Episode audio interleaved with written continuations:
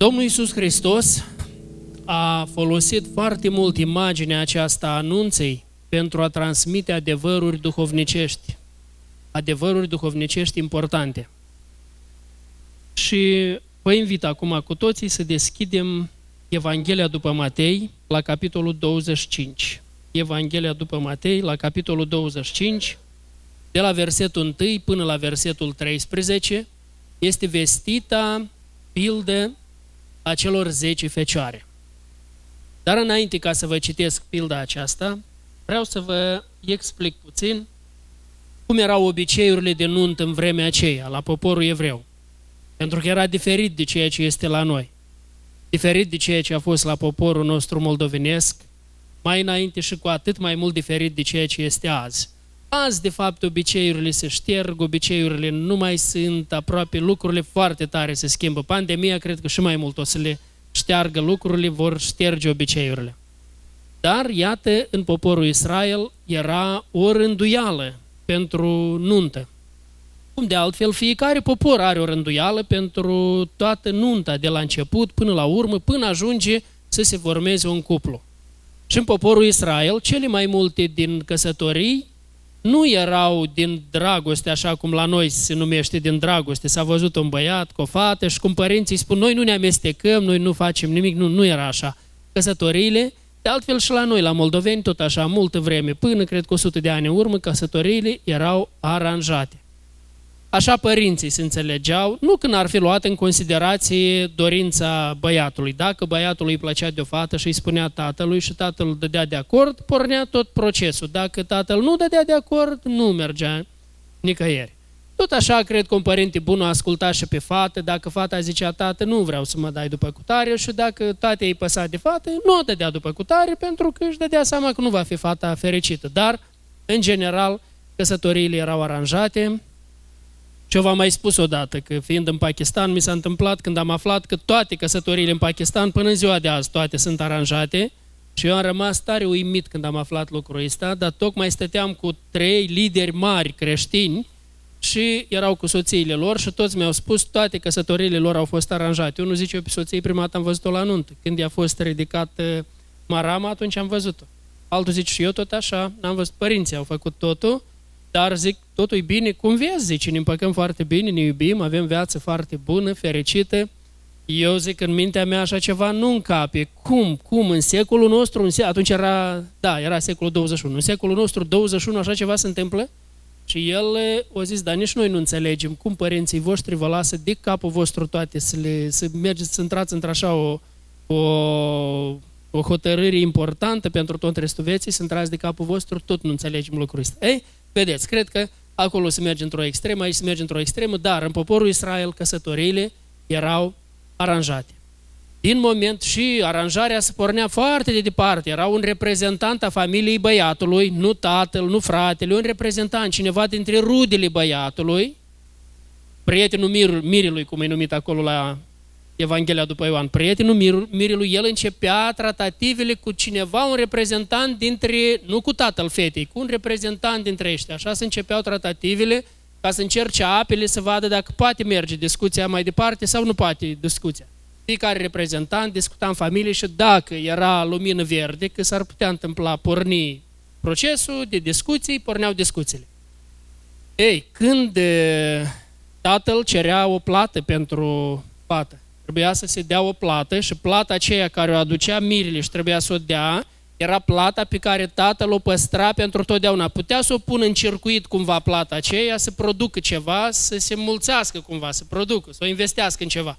Dar nici într-un caz nu avea dreptul tatăl să o cheltuie. În caz că se întâmpla ceva și fata asta rămânea în afara căsătoriei, atunci tatăl folosea banii ăștia care au fost puși acolo, folosea banii ăștia ca să o poată întreține pe fată. Deci vă dați seama, plata era mare plată. Acolo când spunea zestrea fetii, asta era, la noi zestrea fetii altfel înseamnă. Acolo zestrea fetii însemna cât îi dă, cât plătești, plătea pentru fata asta.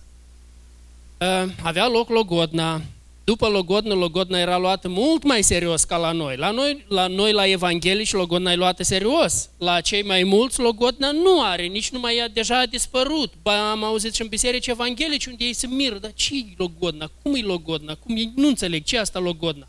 Logodna este un lucru foarte important. Logodna este momentul când s-au înțeles, au decis și de acum se pregătesc pentru nuntă, merg pregătirile pentru nuntă. Băiatul pregătea casa, pregătea locuința unde avea să-și aducă soția lui. Pregăteau toate pentru ceremonia anunței. Când venea vremea anunții, uneori putea de la logodnă până la nuntă să ia un an, lua un an pentru că aveau nevoie de toate pregătirile astea, să pregătești o casă, să faci toate astea, nu-i simplu. Dar când venea ziua anunței, atunci mirile venea cu prietenii lui la casa miresei. Și la casa miresei și nu știau ceasul când va fi, trebuiau să aștepte când venea mireasa. Când veneau la casa miresei, acolo erau fetele, prietenile miresei, fecioarele. Și cuvântul fecioară era și aici la noi în Moldova folosit înainte mult. Azi nu-l mai folosesc cuvântul fecioară.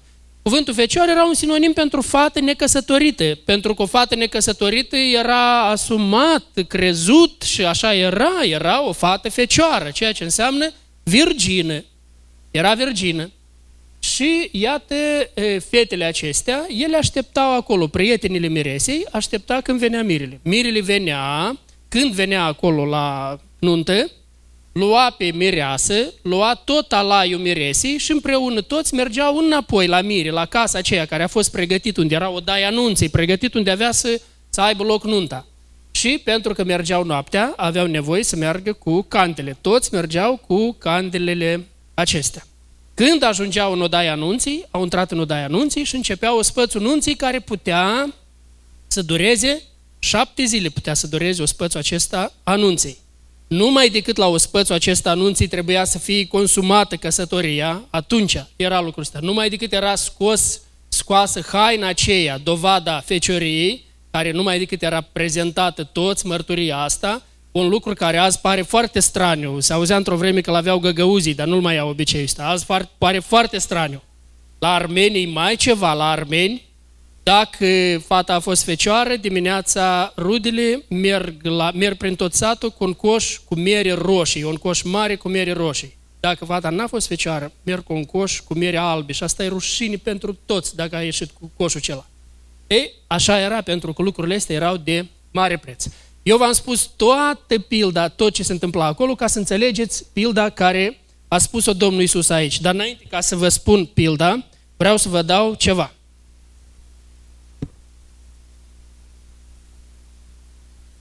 Este un de lemn. Vreau să vă rog să-l țineți un de lemn pe tot parcursul predicii mele. Unul vă dau, vedeți, n-am cumpărat la ambii unul, ați observat asta? Ba mai mult, mi-am luat și mie unul. Iată l-am aici, am și pentru mine unul. Ceea ce înseamnă că predica asta este și pentru mine, n-am avut pentru voi toți. O să vă cumpărați voi. da, n-am avut pentru voi toți, dar predica asta este pentru voi toți. Am luat un de lemn, cu siguranță că toți aveți acasă un de lemn. Și așa tare mă rog ca, intenționat am făcut asta, vreau când veți merge acasă și veți lua un de lemn, să vă amintiți mesajul care îl voi predica azi. Să vă amintiți și încă o dată să vă puneți niște întrebări personale fiecare cu privire la un de lemnul ăsta. Hai să mergem. Și spune cuvântul lui Dumnezeu aici așa. Domnul Iisus vorbește. Atunci împărăția cerurilor se va asemăna cu zece fecioare, care și-au luat candele și au ieșit în întâmpinarea mirelui. Cinci din ele erau nechipzuite și cinci erau înțelepte. Cele nechipzuite, când și-au luat candelele, n-au luat cu ele un de lemn. Un de lemn nu este combustibil pentru candelă. Cine a mai apucat la țară, la bunici, la cineva unde arde candela totdeauna, acolo se toarnă ulei și candela o făceau simplu acolo, puteau, puneau un fitil din, din vată și făceau candelă din el, acolo era ulei. Ei, deci uleiul era combustibil pentru ca să ardă lămpile. Cineva poate nici să nu înțeleagă ce, ce legătură are candela cu uleiul. Uleiul este combustibil care întreține ardea. Așa. Deci cele nechipzuite, când și-au luat candelele, n-au luat cu ele un de lemn. Dar cele înțelepte, împreună cu candelele, au luat cu ele și un de lemn în vase. Fiindcă mirele zăbovea, au ațipit toate și au adormit. Când nu știau când vine, mirele a zăbovit. La miezul nopții s-a auzit o strigare, iată mirele, ieșiți în întâmpinare. Atunci, toate fecioarele acelea s-au sculat și și-au pregătit candelele. cele nechipzuite au zis celor înțelepte, dați-ne din unde lemnul vostru, că, căci ni se stâng candelele. Cele înțelepte le-au răspuns, nu, ca nu cumva să nu ne ajungă nici nouă, nici vouă. Și dacă nu ne ajunge nici nouă, nici vouă, am compromis evenimentul în genere, ne-am compromis toate. Mai bine de-am vă compromiteți numai voi, nu noi. Și nu compromitem evenimentul. Am stricat evenimentul. Am dat totul la râpă dacă nu ne ajunge la nimeni, zic ele. Zice, nu, nu facem așa. Ele au zis, mai bine duceți-vă la cei ce vând un de lemn și cumpărați-vă.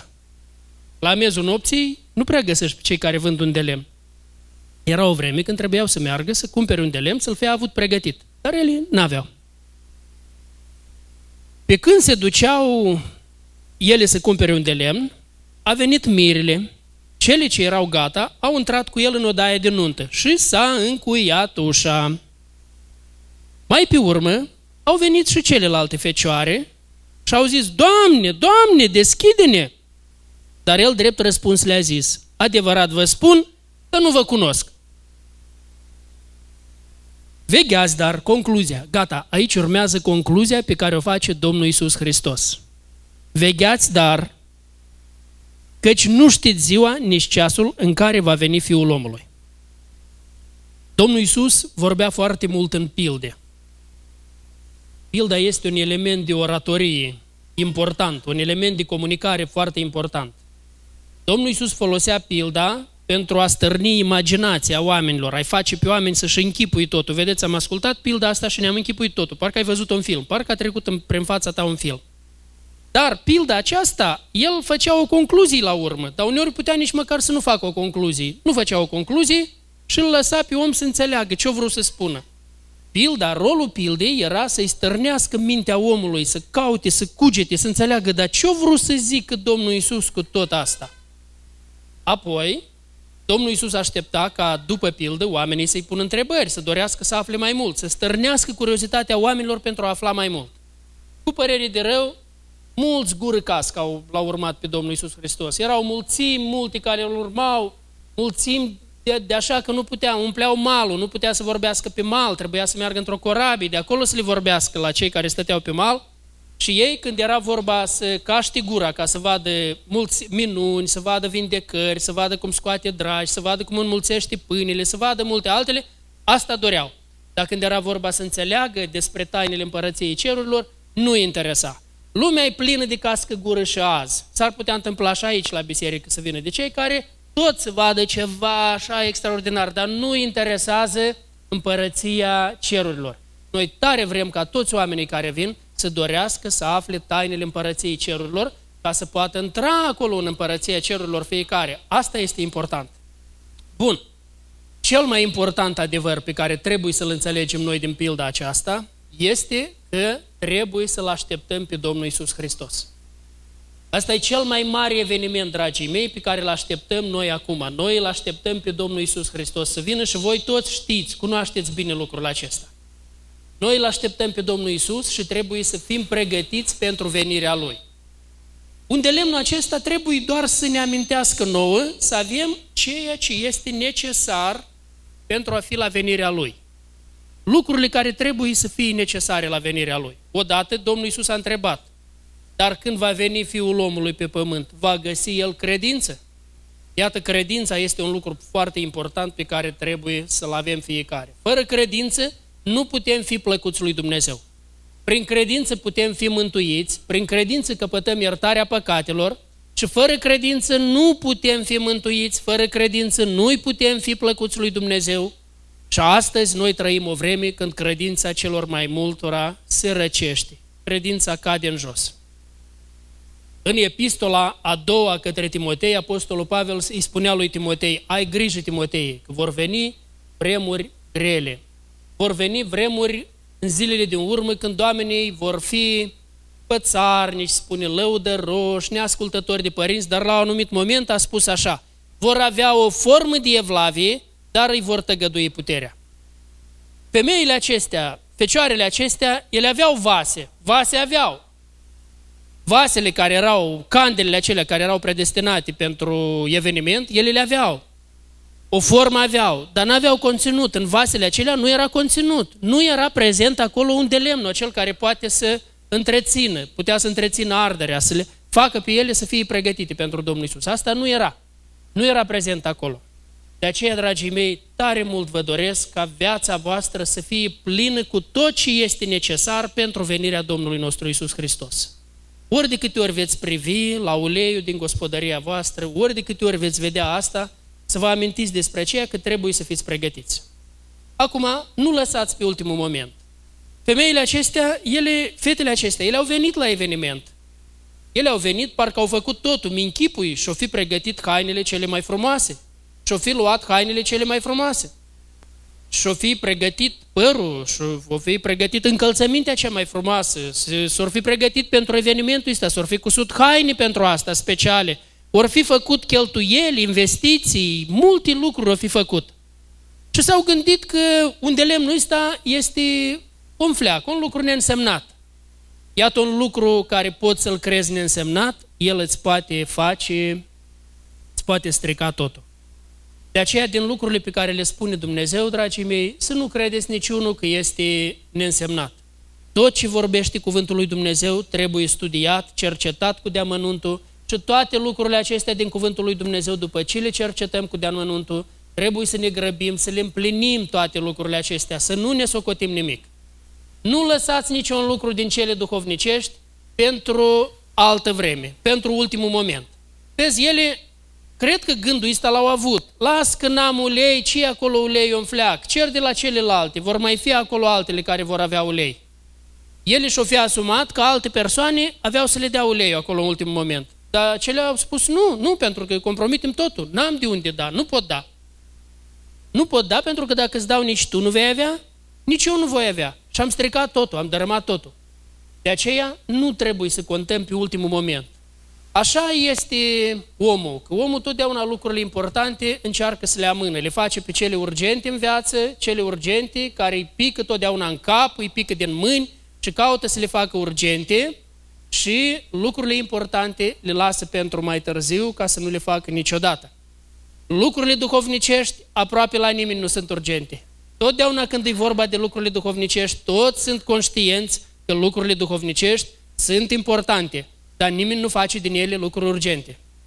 Lucrurile lumii acestea, lucrurile veții acestea, toți le fac foarte urgente. Mâncarea e urgent, băutura e urgent, mâncarea este urgent, ă, hainele urgent, toate acestea sunt urgent.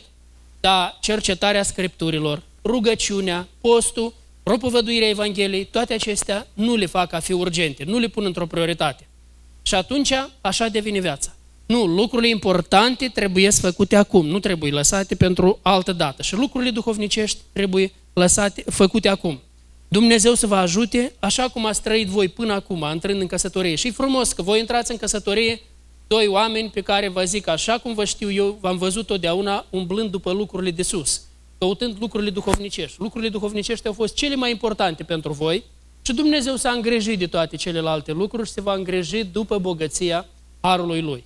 Mă rog ca să vă ajute Dumnezeu așa să faceți și de acum înainte. Lucrurile duhovnicești să vă fie totdeauna pe primul plan. Așa să procedați totdeauna. Și iată aici, vezi, spune că trebuiau să meargă la cineva să cumpere un de lemn. Era cineva care oferea un de lemn, ele aveau, era necesar să meargă acolo, să ia un de lemnul ăsta de la cel care îl vindea, erau niște vânzători de un de lemn. Ele n-au mers acolo, au nesocotit. S-au dus atunci când de acum nu mai era vremea, când nu le mai ajuta nimic. Ele s-au dus acolo când vânzătorii nu erau, când nu le ajuta la nimic, sau chiar dacă erau, nu le ajuta atunci la moment. Nu lăsați lucrurile astea duhovnicești pentru ultimul moment. Sunt lucruri duhovnicești importante în viață, pentru că lucrurile astea duhovnicești ne vor face să fim bine pregătiți pentru venirea Domnului nostru Isus. Și dacă lucrurile astea duhovnicești vor fi lăsate pentru mai târziu, lucrurile acestea nu ajungi niciodată la ele, nu, nu te ajută, nu ești ajutat când ajungi ultimul Mă rog să vă ajute Dumnezeu să înțelegeți bine și voi, și eu, și noi toți să înțelegem aceasta. Și să ne punem bine întrebarea fiecare, dacă vine Domnul Isus Hristos azi, sunt pregătit pentru venirea Lui, am tot ce este necesar pentru venirea Lui, sau când va veni El, mă voi grăbi, voi alerga dintr-o cameră în alta, voi alerga dintr-un capăt al lumii în altul, căutând să fac ceva care totdeauna am amânat. Dacă este așa un lucru care totdeauna la mâini, dar vă mai zic o dată, lucrurile duhovnicești, acestea sunt lucrurile pe care oamenii le amână. Dacă sunt lucruri duhovnicești pe care le amâni, încetează azi. Încetează azi și începe astăzi să faci din cercetarea Sfintelor Scripturi prioritatea vieții tale. Începe a studia Biblia și, Biblia și nu te mai scuza că sunt oameni la care le-a plăcut cartea din totdeauna și sunt oameni la care nu le-a plăcut cartea, dar n-are a face una cu alta. Dacă ești ucenicul lui Iisus Hristos, aici nu e întrebarea despre îți place sau nu-ți place cartea. Aici întrebarea este dacă tu vrei să trăiești o viață duhovnicească, vrei să-i fii plăcut lui Dumnezeu sau nu. Dacă înțelegi că vrei să-i fii plăcut, atunci o să-ți placă cartea. Ți-a plăcut, nu ți-a plăcut până acum, nu știu. Nu, nu poate, poate nu-ți place altă carte, nu știu care, dar cartea asta sfântă îți va place. Pentru că Domnul Isus așa a spus, când i-a trimis pe apostoli, a zis, mergeți în toată lumea și faceți ucenici învățându-i să păzească tot ce v-am poruncit eu. Și tot ce a poruncit El este scris în cartea aceasta care se numește Biblia. De aceea noi studiem cartea aceasta, de aceea facem, dăm prioritate, Dumnezeu să ne ajute, Dumnezeu să vă ajute pe voi, Dumnezeu să ne ajute pe noi toți să umblăm după lucrurile acestea duhovnicești. Ele să fie prioritare. Într-un alt loc, la Coloseni, acolo Pavel spune, voi, dacă ați murit împreună cu Hristos, să umblați după lucrurile de sus. Să umblați după lucrurile de sus, nu după cele pământești. Și apoi, adevărata bucurie în viața aceasta, noi avem de la lucrurile duhovnicești, de la lucrurile lumea acestea.